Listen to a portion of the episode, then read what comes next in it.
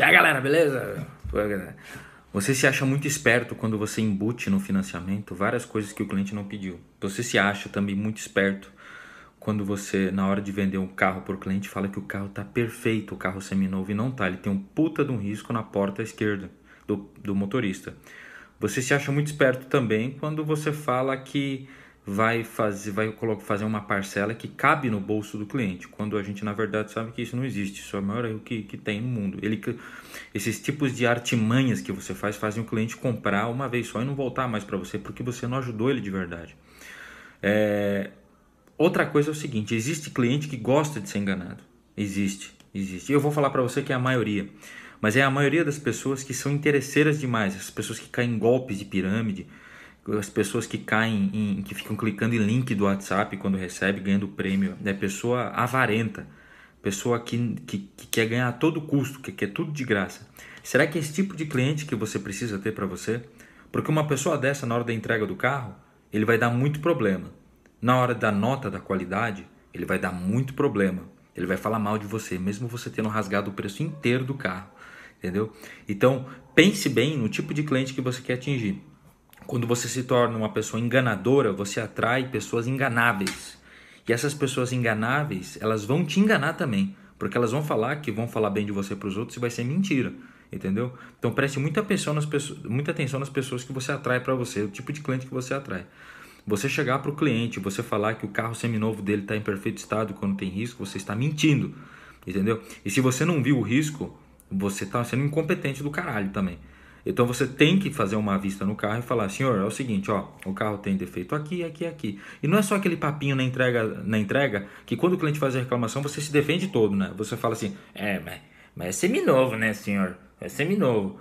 Pô, quantas vezes eu vi isso acontecer? E isso eu já fiz também. Mas eu fiz muito, eu fui muito mais honesto com o cliente, eu perdi tanta venda por ser honesto, mas eu atraí só cliente bom. Já cliente meu já foi padrinho do meu casamento. Dois deles, né? Um deles foi, ia ser padrinho do meu casamento, chamei vários para o meu casamento, viraram amigos, tenho contato até hoje, entendeu? Porque eu fui muito honesto com eles, eu quero esse tipo de relação para mim. Que tipo de relação você quer para você e para sua vida, entendeu? Você bater sua meta a todo custo não vai compensar. Já tô te falando, não vai valer a pena. Eu passei por todos os ramos que você possa imaginar de, de venda de automóveis. Fui lavador, fui vendedor de garantia estendida, entregador técnico, eu fui é, vendedor de internet, vendedor de loja, eu fui supervisor, fui gestor, fui gerente de loja, gerente geral. Eu passei por todas as etapas, sei como funciona qualquer parte.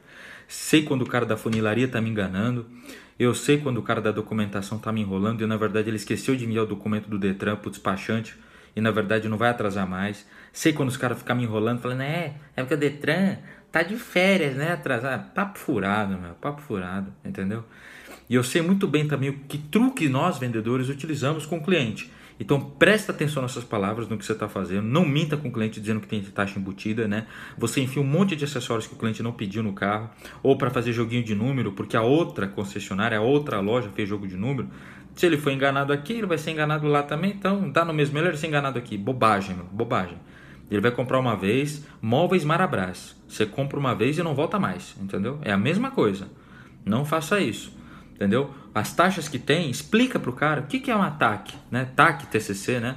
O que, que, que, é isso aqui? Por que, que serve? Aí você explica para ele, olha, senhor, de acordo com o Banco Central, blá, blá, blá. Explica para ele. Explica para ele. Quando ele sacar uma HP, Entendeu? Não saca a sua também falando, é, mas peraí, essa taxa, não sei o quê. Entendeu? É diferente de você fazer uma argumentação dizendo que a outra concessionária não cobrou a, a, a taxa de, de confecção de crédito. É diferente. Mas você tem que explicar direitinho. Explica o contrato para ele. Explica, explica vírgula por vírgula. É uma coisa que eu aprendi muito depois. Muito, eu tomei muito na cabeça, entendeu? Não explicava. E depois, quando o cliente vem com uma dúvida, ele vem babando para cima de você. Ele acha que você enganou, ele acha que você. E, e, muitas vezes você não enganou. Mas o fato de você ter deixado de explicar torna a experiência dele muito ruim, muito péssima. Porque todo mundo faz isso. Não, não, assina aqui, ó. Assina aqui, assina aqui. Eu, eu entendo que a pessoa tem um tempo que ela está quente, que ela precisa fechar a venda, ela está quente. Só que você precisa explicar em algum momento esse contrato. Você precisa explicar em algum momento como, se, como, como que se faz a trava para a criança. Não espera o entregador técnico fazer isso, não. Você tem que explicar alguma vez qual é o melhor tipo de insufilme para esse cliente. Não, eu quero o G5. Senhor, o senhor mora aqui, no bairro no, no bairro do Imirim. O senhor quer G5 para quê? Para a polícia achar que você é um bandido dos infernos? Para a polícia mandar você tirar o G5 da frente do seu carro na unha? Você não vai querer isso para sua família, né? Imagina passar esse carão, não é?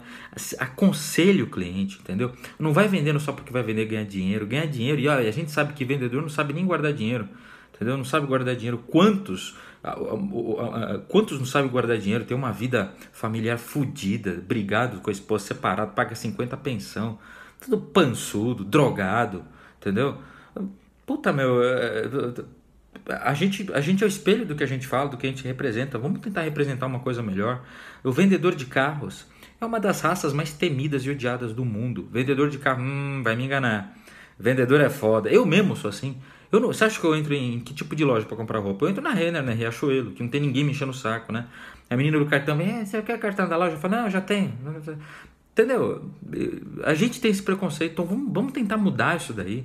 Aos poucos a gente consegue mudar esse, esse, esse tipo de argumentação. Beleza, gente? Se você gostou do vídeo, assina o meu canal. Caralho, vocês ficam miguelando assinatura. Eu preciso de mais assinatura, gente, para eu mudar um negocinho lá em cima.